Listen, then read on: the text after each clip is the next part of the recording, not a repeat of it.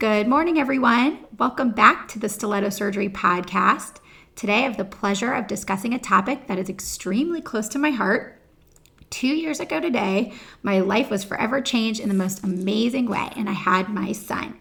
The impact he has had on my personal and professional life cannot be simply described, but only summarized as the hardest and best thing I have done in my life thus far. Starting a family is always wonderful, but of course, beginning that journey in residency or in the early years of your professional life can be a real challenge. Last month, the Journal of Plastic and Reconstructive Surgery published a review of the impact of plastic surgery training on family planning and prenatal health. The article, which is located in the bio of this cast, evoked some serious emotional and thoughtful discussion amongst my colleagues and friends. I believe it to be an extremely difficult topic to discuss and until recently, even taboo to mention. As women in medicine are now becoming the majority, I certainly think prenatal health and family planning while in residency deserves as much light as possible. So I actually asked the authors of the paper to join me for discussion today. I want everybody to please welcome Dr. Debra Bourne. She's a plastic and reconstructive surgeon and assistant professor of surgery at the University of Kentucky. She, she has researched gender bias, professionalism, and family planning, and personally survived residency and fellowship as a surgeon and mom of two very young kids. Please also welcome back my friend Dr. Wendy Chen, Chief Plastic Surgery Resident at the University of Pittsburgh Medical Center and Future Hand Surgery Fellow at UCLA. Hi, girls. Hi. Hi, thank you so much for inviting us. Welcome back. So glad to have you and excited to kind of hear this discussion today. I want to thank you both for your dedication to this extremely controversial and challenging subject. I really feel the more we discuss family planning and prenatal maternal health, the more likely we'll see change within the surgical field. And really, for all working women, I think this is a really big challenge, especially in this time and time and date. You know, I think your research on this subject was really compelling to me. Um, I'd like to actually just review for the listeners your results in short. Um, and again, you can follow um, the paper as well in the link uh, within the bio. But uh, the short of it, really, the survey was completed by 370 trainees, which is a lot within our field. Um, the mean age of the respondents was about 31 years old, so really in the prime of their career. Um, we had uh, 58% that were married, 35% reported at least one pregnancy for themselves or for their partner. Both male and female uh, respondents intentionally postponed having children because of their career, which I believe is really significant. Women were significantly more likely to report negative stigma attached to pregnancy um, and plan to delay childbearing until after training. In fact, 56% of female trainees reported an obstetrical complication, which is really sad. Um, which is very cool. Assisted reproductive technology was used by 19.6% of trainings, and we'll get into more of that later. Mean maternity leave was still at a very dismal 5.5 weeks, uh, so usually less than six weeks with 44% uh, taking less than six weeks, which is a lot more than I thought. Um, mean paternity leave, which is uh, kind of a newer subject, uh, was about 1.2 weeks, uh, still a lot less than I'm sure they want. Um, 62% of women and 51% of men reported dissatis- dissatisfaction with their leave.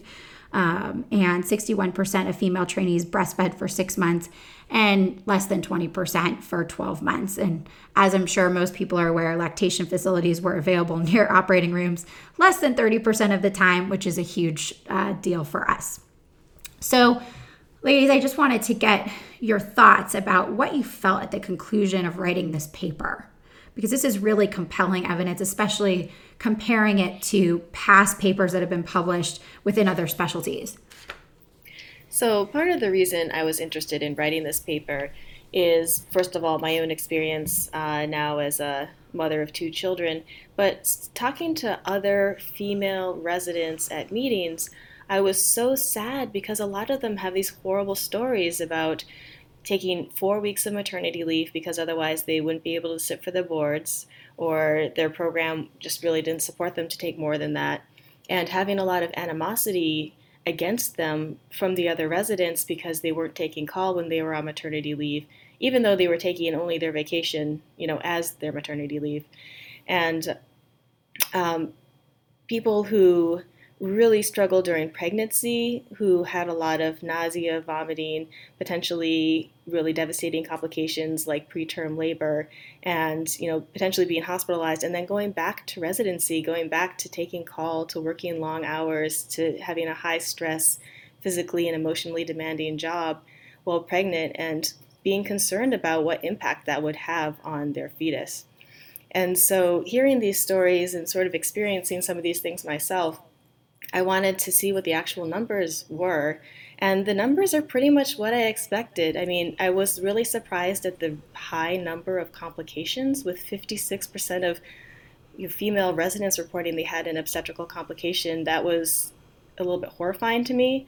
Um, the most common complication was hyperemesis gravidarum, which is not necessarily damaging to the fetus. It's just absolutely miserable for the mother to be nauseated and throwing up constantly while operating and taking care of patients. Um, but you know, this is a population that you know is generally taking care of themselves. They're not obese. They're not smoking, and they really should have lower levels of complications than the general population, but they don't. They have higher. Um, so I found that really sad and disturbing. And you know, this research does make me sad, but at the end, sort of talking about what we can do to change things, to make things better and to support women and men who have families during residency, that gives me hope. I think another interesting um, outcome of this study is that I have used this as a organized way to talk about um, family planning now with young medical students in their first or second year um, who have no idea, you know, their eyes just really on the ball and they're not thinking about this part of their life yet because they haven't had to, you know. But surgical training is such a long, long term commitment um, that this was something to kind of get them started thinking about it. And, you know, we just had our interviews, and I noticed that a lot of people had taken extra time to be in the laboratory before even coming to residency, which obviously increases the age range duration at which you're doing your surgical training. And so I think that makes this article even more relevant. Um, I, you know, I think it's really great to want to pursue surgical training. Um, and I don't think that we have to give up this part of ourselves or make ourselves miserable in this part of our lives, this family planning part, uh, this aspect of us as humans, um, if that's what you want to do, um, you know, become a parent. Yeah, I think those are great points, and and I know um, Wendy, you had mentioned that you had had a lot of approaches from young pre medical students or early uh, residents in their career, kind of asking, well, when's the best time? And I know, you know, with all of this data that we now have, a lot of it a little bit, you know, depressing. You know, what do you say to them now? I mean, when is there a good time? Yeah, so I think um, I have talked to a lot of mothers, and Deb, uh, Dr. Bourne, is going to be great to chime in on this as well. But my understanding is that there's no best time. I mean, like, I think um, some people are super lucky in that they can time a lab year baby or time a chief year baby. And I think that's uh, super lucky if you can make that happen. But my understanding is that there's not really a best time. Um, so for myself, I chose to um, go through the egg uh, cryopreservation process um, because I don't have a partner and it's not really in the near future for me to start a family. But I knew that I wanted to keep that option uh, because it's important to me. Um, I wrote about it in the Resident magazine this summer, um, and I put it in terms of like if you could put a price tag on um, how much would you pay to have your own biological child when you're 40 or something? Mm-hmm. Um, what would that number be for you? Uh, and that kind of frames the discussion or frames the idea or at least plants a seed um, to start thinking about things and planning for things. Now, were you ever approached by anybody, Wendy, who recommended against having children re- residency, recommended against doing any of that family planning? Um, have you ever kind of felt that a negative towards that? Uh, I definitely feel like it's not encouraged or you're not prompted to talk about it or think about it.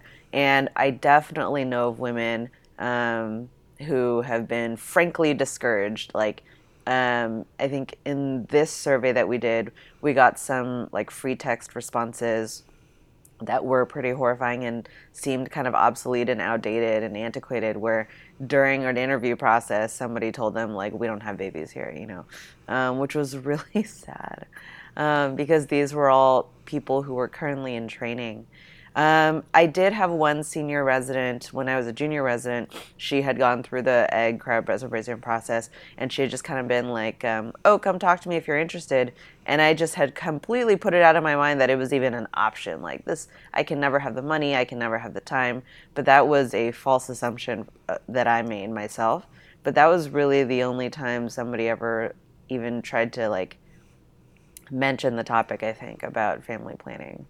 Right. I mean, I do think to put things in perspective, I'm not exactly sure of the the exact monetary number it costs, but I mean, we fly all over for 15 plus interviews. You know, we spend countless dollars on hotel rooms. Certainly, we put a lot of money towards our education over the 30 year period to get here. And, you know, really, if you look at the cost compared to that to cryopreservation, which is something that I would say might be equal, if not more important. Um, you know, it's something that maybe we really shouldn't even him and haw over, and we should just go ahead and, and go for it. Yeah, I will say that um, depending where you are in the country, um, or if you're in a city or in a smaller city, the costs will vary because I've talked to a lot of women about this since I started talking about it and writing about it. Um, so, um, and I wouldn't say that this is medically advised. But one way that I found as a loophole for reducing my costs was um, the more I talked about it, the more I had friends who were like, "Oh, I'm going through this process," like as a um, with their partners, like trying to have a baby. And oftentimes, you have leftover medications um, that are commonly used medications. So they would just give me like their leftovers, and that um, again, this is not medically advised. My doctor would not um, recommend this as a general practice, but that's what I did to reduce my personal cost in this process. Um, I mean, it was probably at least definitely three digits, but maybe even four digit reduction in the cost of my process. Well, that's great. I, you know, I think it's definitely something to to really seriously consider, especially early in your career. I mean, I think it's, you know, it's probably an easier decision the later and later you get. But if you're you know, kind of trying to think about your planning of your future within the next five to 10 years, uh, maybe something you want to consider earlier and be knowledgeable of maybe at the, at the, at the onset of your residency, uh, the beginning of your residency journey. Uh, so certainly some more education.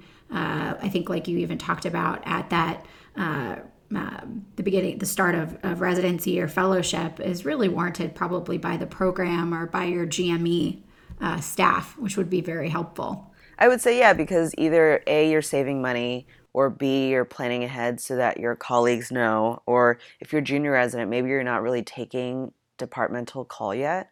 Um, and then also, um, the younger you are, the more likely you are to be fertile, which means the more likely you are to use lesser meds, um, fewer meds at a fewer at a lower dose, um, which means a lower cost overall. Uh, and I actually had friends because I encouraged them to do this. They went, got evaluated, and they actually found like gynecologic issues like endometriosis that warranted a surgical intervention, a giant ovarian cyst that warranted surgical intervention. Um, and this is all because they just started the process of assessing their fertility and then ended up finding gynecologic issues that that actually required them to get a legitimate surgery, which was um, surprising, you know? Right, and lucky, and lucky, yeah. So, um, you know, Dr. Bourne, you know, you decided to go ahead and, and begin your family planning journey while in residency, which I commend you for because I know exactly uh, how difficult that can be. Um, you know, did you, before you started, um, you know, the idea of going ahead and having children, did you ever feel compelled to wait for any reason? Like, did you ever feel any academic pressures from your residency, um, outside or inside, um, that that you kind of or within yourself that you wanted to achieve something before you began family planning? Absolutely. There is certainly a huge stigma against being pregnant and having children as a female during residency because you're expected to see medicine and surgery as your calling, and it's supposed to be your one focus throughout residency, and you're not supposed to have distractions like that. And I think it's called into question your commitment to your career if you're doing things like having babies and having these other things going on in your life. And our paper demonstrates that with over 70% of females saying yes, there is a negative stigma attached to being pregnant during residency. And I thought it was interesting that only 50% of the men seem to recognize the stigma, but certainly in my mind, it is absolutely there. Um, but that being said, I didn't feel that anyone actively discouraged me from making that decision with my husband. I think that they were happy for us that we, you know, were able to have children and that they were healthy and as long as it didn't, you know, impact my ability to be an effective resident and to perform all the duties I needed to perform as a resident, they um, certainly weren't going to actively discourage me once I had made that decision. And that's great. And you decided um, you had your first child when? So we were very fortunate in that I went to a program that had the resources to allow for a research year and that my husband and I were at a period in our relationship where we were ready to have a child at that time, and we were able to time it so that I did have my baby during my research year, um, my first child. Um, and then my second child, again, we were able to time it so that uh, he was born pretty much immediately after I graduated from residency and I didn't start my hand fellowship for a month, so I sort of had a built in maternity leave in that situation as well. And we were also very fortunate that I didn't um, have any obstetrical complications. Uh, I wasn't put on bed rest. I know that 10% of the women who did respond to our survey were put on bed rest, and if I had been put on bed rest or had any complications, that certainly would have created a problem because there was no contingency plan for if I was not going to be able to, you know, work up until my due date. Right. I've actually found that same thing. I think it sounds like we both were lucky, um, you know, in in our pregnancies and not having to take extra time because for me it worked the same. You know, I, I planned it out where, you know, my chief year I was going to give birth and you know, the whole time I'm thinking to myself, I'm starting fellowship literally the day I finish general surgery training. I can't afford to be pushing back anything for for complications. And so, you know, it puts a really big pressure on you as a mom. Um, you know, carrying a carrying a fetus which you know can have complications to any part of that, either it be pre prepartum or postpartum and and so I think that that really puts a that put a huge pressure on me and I'm very lucky obviously that I didn't have to have any comp- I didn't have any complications that weren't able to be managed within the time that I had. Um, but if you do, I think it's a tough one because we don't really have a system in place that supports you for that. I absolutely think that one of the most important things that's come out of my own experience and this paper is that residency programs and fellowship programs need to have a plan for when residents become pregnant, and it needs to include who's going to take call, and it shouldn't be the other residents. That burden should not fall on them. It should include a reasonable maternity leave and paternity leave for men, and it should not be the responsibility of the pregnant resident to figure out how much time they can take off and still sit for the boards or who's going to cover me if I have a complication. That should be determined by a policy that's set by the program and should not fall on the pregnant resident who's already under a lot of stress. I also would say to um, residents and medical students who are at a point in their relationship where they are considering having children that they should not wait. But if they are at a point in their relationship where they want to start a family, that they should do that and that they will figure it out because there really is no good time. If they're able to do it during the research year, of course, that's ideal. But fertility is going to decrease significantly during the years of their residency training, and it really doesn't get that much better as an attending. Yeah, I think that's an interesting point because I don't know what it's like to be an attending yet, and I imagine that first initial time period is actually pretty stressful, like collecting for your boards, getting sort of situated in your new situation, trying to build a practice. Um, Dr. Bourne, do you want to talk a little bit about, like, yeah, I think we all think um, that light at the end of the tunnel is when I become an attending, but I, I actually, in our private discussions, I've realized that that's actually not it's not the end, man. It's not. yeah, I would say there's certainly great things about being attending, you know, really taking care of your patients and taking ownership for your patients. Uh, but certainly it's very stressful. You're doing all these procedures for the first time as an attending, some of these procedures you're doing for the first time period.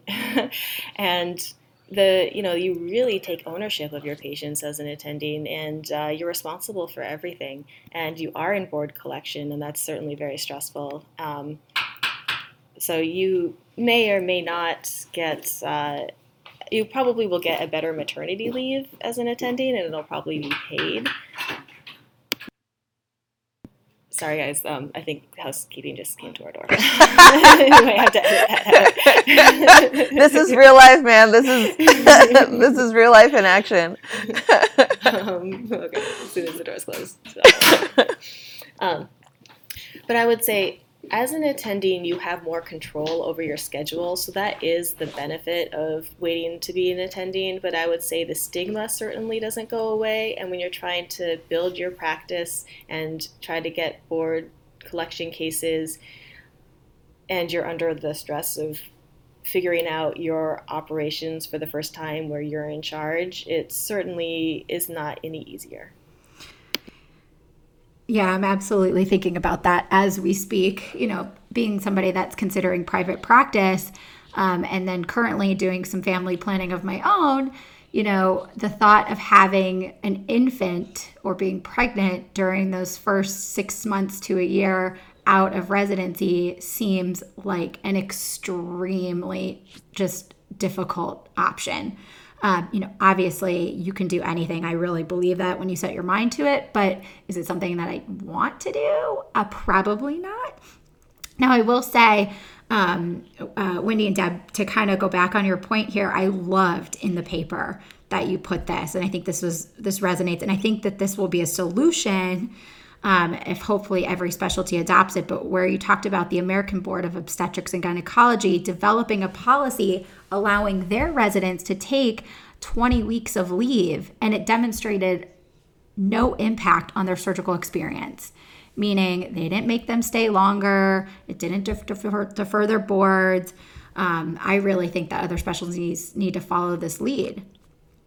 Yeah, for sure. I think um, I mean, every specialty is different, but I think that really was a nice fact that kind of gives hope to what's possible um, if you really um, want it to happen. The other thing that um, I know we didn't really plan to talk about this, but uh, locum tenens. You know, I think it would be so interesting if there was like a pool of people, like if your maternity leave was three months, four months, I mean, that is a totally decent period of time where somebody can do locums. I actually had a friend recently, before she started practice, she wanted to travel. So, what she did was she did locums, she'd do it for a certain period of time, and then she'd be off traveling the world for like four weeks or or so at a time and i was like what job do you have that you're like around the world she's like oh i just decided to do locums for a few months before i actually started a rooted practice where I knew it would be hard to leave once I got started. Um, and I feel like that's a potential way for people to support each other. You know, if uh, you had one person or a group of people that were doing locums in a certain region, uh, and you had people who were kind of in and out of maternity leave. Yes, I think that is a great option. And first of all, I'm jealous of that because sounds like she's having a, a great time. Um, but I think that absolutely, I think that's like a, a, a, surefire way to be able to help with your family planning and give yourself the time that you need, um, you know, before you kind of settle down. I think that we as Americans undervalue the importance of maternity leave. If you look at the health benefits, it's decreased infant mortality, you have improved mental health for the mother, you have improved child development milestones, and you have improved breastfeeding. And economically, you have better work morale, you have better work retention, less turnover, increased productivity, and we just ignore these things. And I think we really do a disservice to our families by not paying attention to the importance and the benefits of having a real maternity leave.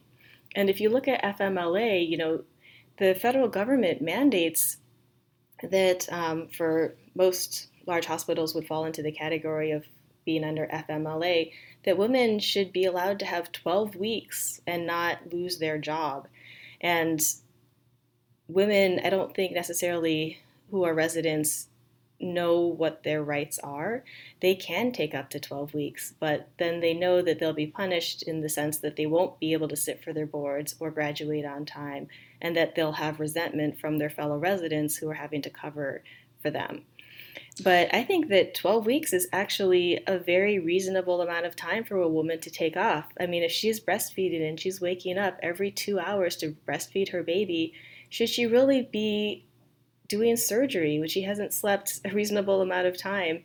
And what if a woman has postpartum depression or baby blues? Should she really be taking care of patients four weeks after she's, you know, been recovering? I don't think that's good for the baby, the mother, the family, or the patients. Yeah, that's a super good point. And, you know, if you have a partner uh, and that person wants to be a supportive um, partner in that immediate postpartum period for you or for the baby, like it kind of is sad that, you know, the average partner leave is just one week. Yeah. I mean, like, how are you supposed to share the burden of like not sleeping? You know, I mean, it, you can't just not sleep for like four weeks, six weeks. You know, it, you need help. You need, um, and if you don't have like people in your family coming for you, and it's just you and your partner, which is possible, um, it sucks for that person that they can't help you in a way that they would like to, you know? Yeah, and I think the majority of residents probably live far distances from their immediate family just because of the you know nature of our careers and the match process. It's difficult to sort of settle where necessarily your family is. I'd actually be interested to know the numbers on that but certainly there's probably more residents than not raising their children without grandparents nearby and certainly you know parent parental leave paternal leave is a huge one. I mean i know uh, personally i've had some some co-residents that have had really big trouble with this and have asked for more time. You know their poor wives are at home or and and they want help and and they just can't provide it and they want to be there for their kids. I mean i think it's maybe even a little bit of a different in our generation than it was generations ago um, you know, men are really trying to to take some of the share of the load, and that's admirable and it's fabulous. But if we don't allow them that opportunity, um, and we're being just as difficult on them as we are us, then you know nobody's making strides forward. So, you know, I think it's it's definitely something that we need to need to look at more, and and the board really needs to come down and kind of uh, come up with a policy that allows us to have more time without any of the consequence. Yeah, I think that part of that is just kind of um, as we evolve as a civilization, um, how we view gender roles and responsibilities um, in general. Um, exactly what you said. Like, I think trapping the partner, which is, let's say, traditionally male, in a situation where they can't help their um, partner who has given birth, it just perpetuates that what you know what society has decided to be male or or as that partner role you know and i think it is important to realize that competency based training is really better than time based training and what's important for you to finish residency and graduate and to sit for your boards is that you're competent to take care of patients independently. And it shouldn't be as tied to did you take an extra two weeks off to take care of your baby? It should be tied to are you a competent surgeon at graduation? Yeah, I will say that, um, you know, where Dr. Bourne and I trained, um, right now I'm in my last year, and the schedule has been arranged um, so that if this last year, sixth clinical year, is no longer deemed necessary due to the competency based model, that it um, doesn't have a lot of the core um, super intense rotations anymore.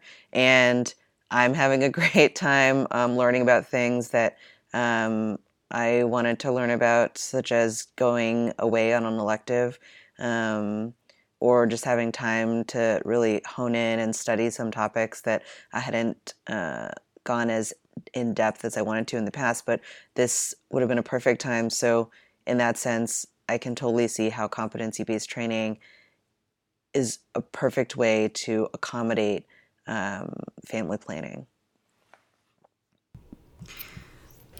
Absolutely. There's no doubt in my mind that we're going to move to competency based training hopefully in the near future. Um, and that will 100% have an impact on the way we're able to family plan and, and support our females and males in training. You know, um, another subject I found pretty interesting, and it's really a hot topic, and I personally have some serious problems with with it. Um, but breastfeeding, um, and and I found it actually very surprising that your numbers of thirty nine percent um, uh, were found in your study about uh, um, moms that were able to breastfeed. I actually thought it would be a lot less than that. Um, so I'm actually kind of happy that about 40% of women are able to at least breastfeed for six months.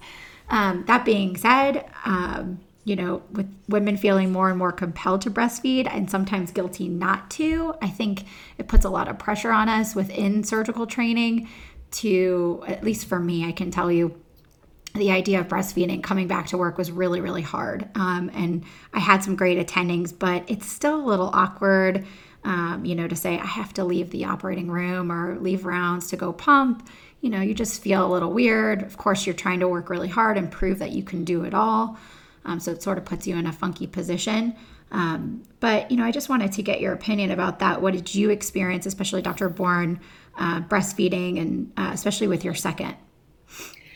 Yeah, my first I was in the lab, so I could time, you know, every three hours I could go pump because I had control over my schedule. But with my second, I was in hand fellowship, and it was literally the most stressful part of my fellowship because I had no female attendings, I had only male attendings, and I felt like I needed to prove that I was a good surgeon and that I was committed to surgery and that I could never be late to the operating room. And I had to find time to pump between cases when the turnover is really quite short for hand cases. And often there was no lactation facility close to the operating room. So I was pumping in people's offices or in the call room or in the locker room, which really is not ideal. Um, and now looking back on it and sort of even looking at what the laws are, so the Fair Labor Standards Act of 2009 requires employers to provide a reasonable break for an employee to express milk for her nursing child for one year after the child's birth, each time that she needs to express milk. And it requires employers to provide a place other than a bathroom that's shielded from view and free from intrusion of coworkers and the public that the employee can use to express milk. I mean, I have the law on my side if I want to say, you know, I'm feeling engorged, I really need to pump right now.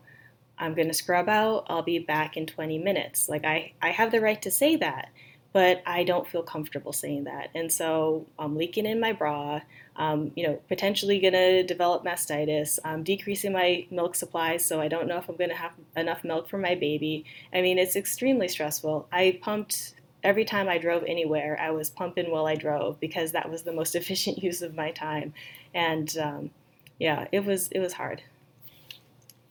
I share your sentiments exactly because it's exactly what I went through. Like I did have supportive attendings and and and who probably would have been fine had I scrubbed out, but you feel that sense, you feel compelled to be there. It is a little bit awkward. you are leaking in your bra. And for me, the worry was I'm not going to be able to feed my child. Uh, you know, you have the breastfeeding women coming at you saying you need to breastfeed for 12 months. So that guilt is real and it's there. Um, you know, so you're just uh, the big F formula is on my mind. You know, when if I switch to formula, am I going to be doing my baby harm? And and and no, you're not. Um, but those are all things you think about, especially as a new, especially as a first time mom. That's I mean, those are the realities, and you're doing it while under the stress of working with basically an all male group. Um, so, you know, I didn't have the luxury. We had one pump room, it was disgusting. Um, in fact, the first time I ever sat in there, I called maintenance and demanded that they come before I even did anything. I didn't even care how long I waited, but I said, "This is not this is not a condition I want to, you know, sit here for 20 minutes. I mean, it was that disgusting and deplorable, and it got better. And I think it is getting better. I do think that the world and that our country is actually seeing the light here. Um, but I think it's really tough. And I think the support for us is really the biggest thing here. Um, and I think we need to get it really from our attendings that it's okay. So, have the two of you ever had um, conversations with men, either your male colleague residents or attendings, do they understand like what are the ins and outs of like like you said, like why it's important to have a clean place, why it's important to pump when you need to pump. Do they get it? I don't think anyone can get it unless they've been through it. Mm-hmm.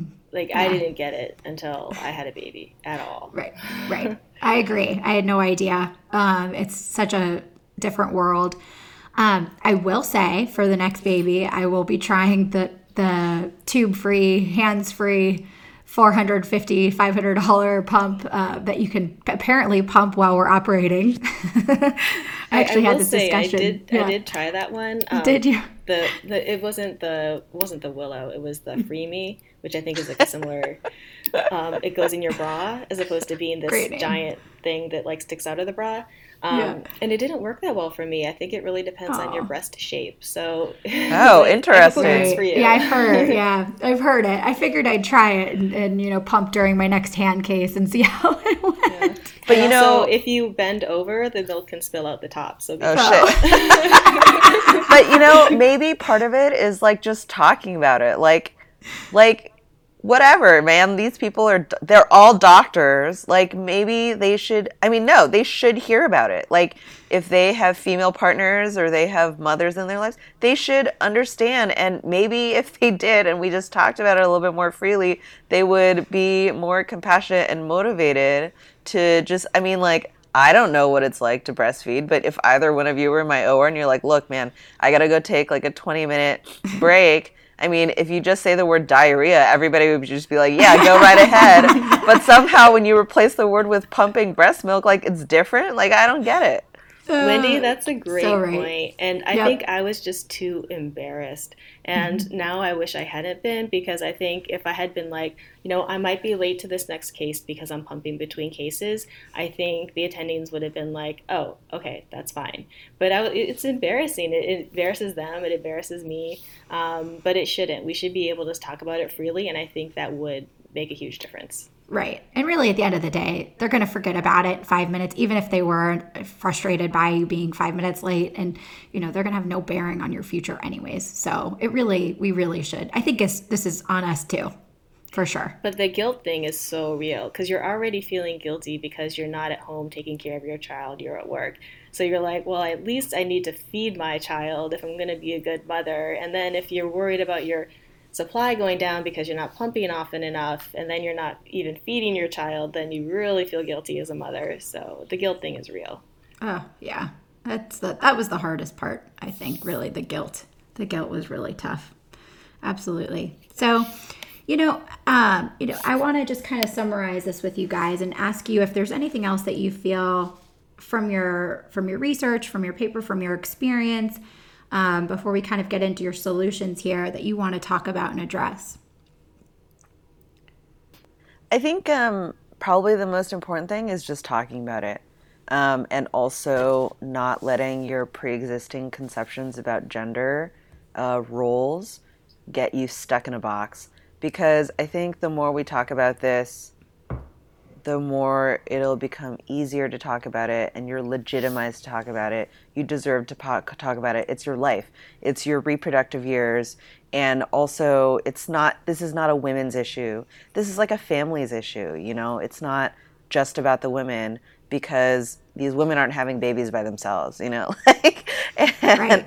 um, and uh, and as we approach 50-50 men and women in surgical residency, this is an unavoidable thing. You know, if somebody had to go get an XLAP because they ate something bad and had a weird strain of, you know, like bacterial diarrhea, you wouldn't say anything about them taking three months off. You'd just be like, go, do, you got to take care of your body. But somehow it's different when you, like, you know, deliver a giant human out of like your vagina somehow that's like something we can't talk about? I mean come on you know? So terrifying experience.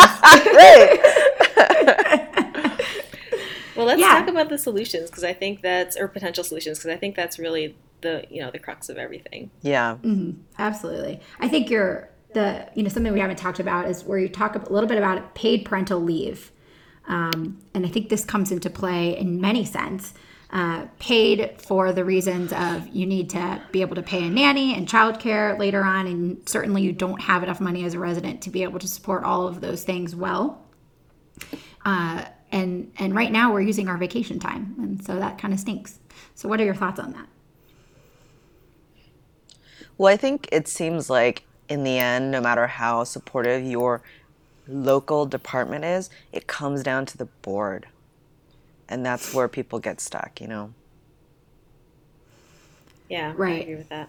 Yeah, I think they need to, they're certainly, I think at the top of it all, they're the ones that are going to need to come down with a policy. And, and then everybody will follow it. They'll have to, you know? I know Cleveland Clinic just came out uh, with paid parental, 12 weeks paid parental leave uh, for all employees, which I think is amazing uh, because truly, truly, we shouldn't have to use FMLA. We shouldn't have to, you know, save our vacation time. It should just be something that's there. And obviously, you know, somebody had asked me, does this apply to residents? And I mean, it would have to. They're an employee. Now, how that goes down with your board, again, at the end of the day, comes down to the board, um, will be something that, you know, they'll have to discuss. Uh, sure, you can take your 12 weeks, but will you be able to sit for your boards? That's the question at least you're getting paid for sex. Yeah. The other question, I don't know if you guys have really thought about it and have any ideas since we published this paper, but um, I think Deb and I came from a pretty big program, and we've had um, residents with health issues where like everybody can just pitch in, take one of their calls, and then pretty soon like that person's whole call burden had been taken care of within a few emails because we had so many residents and residents that were willing to help just take calls, you know. And mm-hmm. so, what is it like from a smaller program? How would they navigate that? Um, you know, any health issue, not not just pregnancy and postpartum. There really right. needs to be a policy. They need yeah. to have a plan, and it really should include PAs or locums or people who are in the lab. It should not fall on the other residents. Yeah. Yeah, you know, I actually had a small program. We're two a year, uh, total three year fellowship, and um, I'll, I'll, just go ahead and give you my spoiler alert. But I'm 13 weeks pregnant. Congratulations! So, annou- announcing it here first. Yeah. Um, so, you know, this is a real, obviously, immediate topic for me. And my co fellow is amazing, and she's, you know, obviously super supportive. My program's actually very supportive. They love us having babies. They've even said it outwardly. They, you know, when we first got there, they said, well, we love babies, so don't be afraid. Aww. So that's a great thing to hear. Yeah. Um, you know, so, but yeah, the real question is, well, who's going to take my call? You know, we're not taking much call. Our third, uh, again, I plan this in my chief year. Um, or going into my chief year. We don't take much call, actually, luckily. But, um, you know, if there was an issue, the residents would have to really pick it up. And that's really the sad fact because we don't have anything in place where PA or ARNP could step in and help with call um, nor do I think the attendings would electively want to say, "Okay, I'll volunteer." Um, so, and and I would obviously feel ashamed if that were to happen. You'd feel guilty about it. So you just rush back from your maternity leave and, and try to do the best you can. there should be something though in place. Um, as far as uncovered cases, I think most of them are um, really set up. They they all have assistance uh, in case we're not there anyways because we are such a small program. They know we're stretched thin already, so we're lucky if we didn't if we if we couldn't cover a case. It's not it's only a detriment to us, right? That's one less case we get, but that's not uh, a big deal for them. It's basically call coverage um, which really does just spread to your colleagues, and and that stinks. And you just hope you have some understanding colleagues, and luckily I do. Um, you know, and you just kind of try to say, hey, I'll buy you a couple beers and make it up to you at some point. What do you think what, about um, the money to cover the cost of a locums or a PA or whatever coming from the overall um, hospital system in general? because I think you know these things come down to money, right? It's like the boards and then money, um, and so where would the uh, resources come from to cover uh, a locums or a PA? Dr. Bourne, you might have more information now that you're an attending on that. Where who would who would supply that? it would come from the department, most likely. Yeah. And do you think that's something that the department would consider? I think it needs to be a priority. Yeah. But I'm saying, like, um, would it be possible for the overall hospital because you're employed by the department, yes, but you're you're an employee of the hospital system. I don't know. right. Should there be kind of a stand in maternity leave group of people that are there to kind of fill in gaps? Is that sort of what you're saying? Well, I'm saying like um, yes, I guess it falls on the department, but also the par- department is part of the hospital. So let's say you work for a really big hospital system that makes a lot of money, or maybe the CEO makes millions of dollars. You know, like should um, should that cost burden not fall on the department, but rather on the hospital system? If the hospital has stated that they're dedicated to following federal law and allowing, you know, people to have this much maternity leave or whatever. That would be nice, but that's definitely a decision that's above my current pay grade. Yep. Way above ours. But but it's definitely something to to challenge and fight for, I think yeah. for sure. I mean, I, I I agree with you. I mean, they want to be above board in everything that they do, and certainly any res any, any hospital that trains residents is supposed to have residency support. So, you know. So I recently interviewed with Kaiser Permanente, and they have something called like emergency child care sort of like if your child suddenly gets sick like and you don't have your usual nannies and stuff in in play like um, they have this sort of mechanism so um, what have you guys seen in terms of um, looking for jobs and like on-site childcare and um, backup mechanisms for people who are parents we have nothing Okay. Um, the backup mechanism for us falls on us. Yeah. Um, and this is, I think, this was for me the biggest standout of your potential solutions because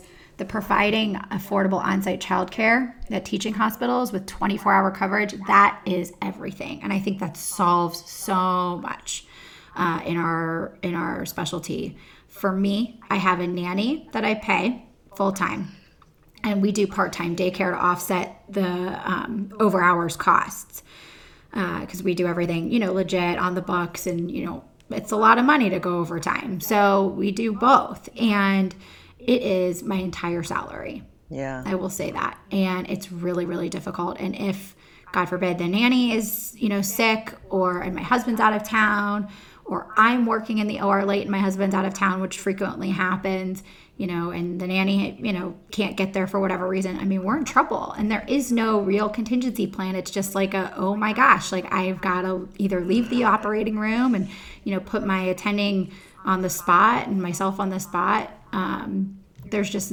you know, nobody else really I can call. There's no other help. So that is a huge, that would be a huge help to have that in place, a 24 hour place where I know I could you know, put my kid for the day if my husband's out of town and the nanny's sick or something like that, you know? Yeah. I would just echo that that is really, really necessary. And looking at our data, 40% of female physicians who are married are married to another physician. And so both physicians are taking call, working long hours, and having affordable on site childcare that's good quality childcare that's available when your kid is sick. So daycare is not calling you and saying, Your kid is sick, you need to come pick them up. And you're like, I'm operating. um, and that you know is available when you're on call and need to go in in the middle of the night is just so so important and really does need to be there yeah i think um, burnout is obviously a huge problem especially amongst surgeons and i think that there was a statistic that like physicians commit more suicide or as much suicide as people who come back from a war i, I need, may need to be fact checked on that but um, i think helping people create a more family friendly culture is huge on burnout prevention. Uh, and less people burning out means less turnover, means less money recruiting people all over again. And that's really important. Um, I, think it's very sad and ironic that physicians who have dedicated their lives to take care of other humans themselves don't get to be treated with some of the benefits that you know somebody at Google gets. so I think it's really important, maybe in our new generation, with more emphasis uh, on wellness, uh, with everybody on the consensus that wellness is important, that we can kind of help ourselves and recognize that we deserve certain things, rights, as Dr. Bourne said. Um, we have rights. Like, I don't think you could make normal workers work the way we do with the pay or the benefits that we get um, and not get people kind of protesting a little bit, you know. A hundred percent. That's it. You you really discussed the the all the important factors. I mean, really, we just have to keep fighting this good fight um, and taking care of ourselves and and learn from our you know predecessors that this is you know so important and we have to take care of ourselves and we have to take care of our families and show our hospitals that if they let us do those things we're going to be incredibly dedicated and honorable employees and i agree with you the turnover rates will be less you know if you if you pay us for maternity leave i mean that only will help i mean there's just uh, the the support has got to be increased for us all around. So, you know, with that, um, do you guys have any other points that you'd like to discuss?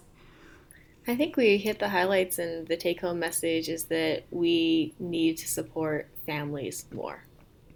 Yeah. And to spread the word, to make people to yeah. make people buy into this. Yeah. Yeah, absolutely. Spread the word, talk about it with your friends, post the podcast, post the paper, you know, keep doing research. Um, and, and at the end of the day, when you want to start your family planning, like we've all kind of said here today, just do it. There's not really a great time. Um, of course, you can you can plan for better times, um, but at the end of the day, um, you know, we can't control for things that we don't know. And uh, and, you know, all the best to anybody listening to this podcast that's thinking about starting a family or cryopreserving, um, whatever your road is. I uh, hope you have the least amount of challenges as possible. And I want to thank everybody for downloading and listening. Please continue to follow the Stiletto Surgeon on iTunes and Stitcher for more important and fun discussions. I really want to thank you, Deborah and Wendy, for being here today. This has been an amazing discussion, and I truly learned a lot from it. Um, and I hope that, uh, you know, maybe things will change with baby number two. um, and uh, you can uh, email me, um, sp at porisplasticsurgery.com, if you guys have any questions or comments uh, from this podcast. Until next time, have a great week and thank you. Thanks. Bye. Thanks. Bye. Thanks, girls. Bye.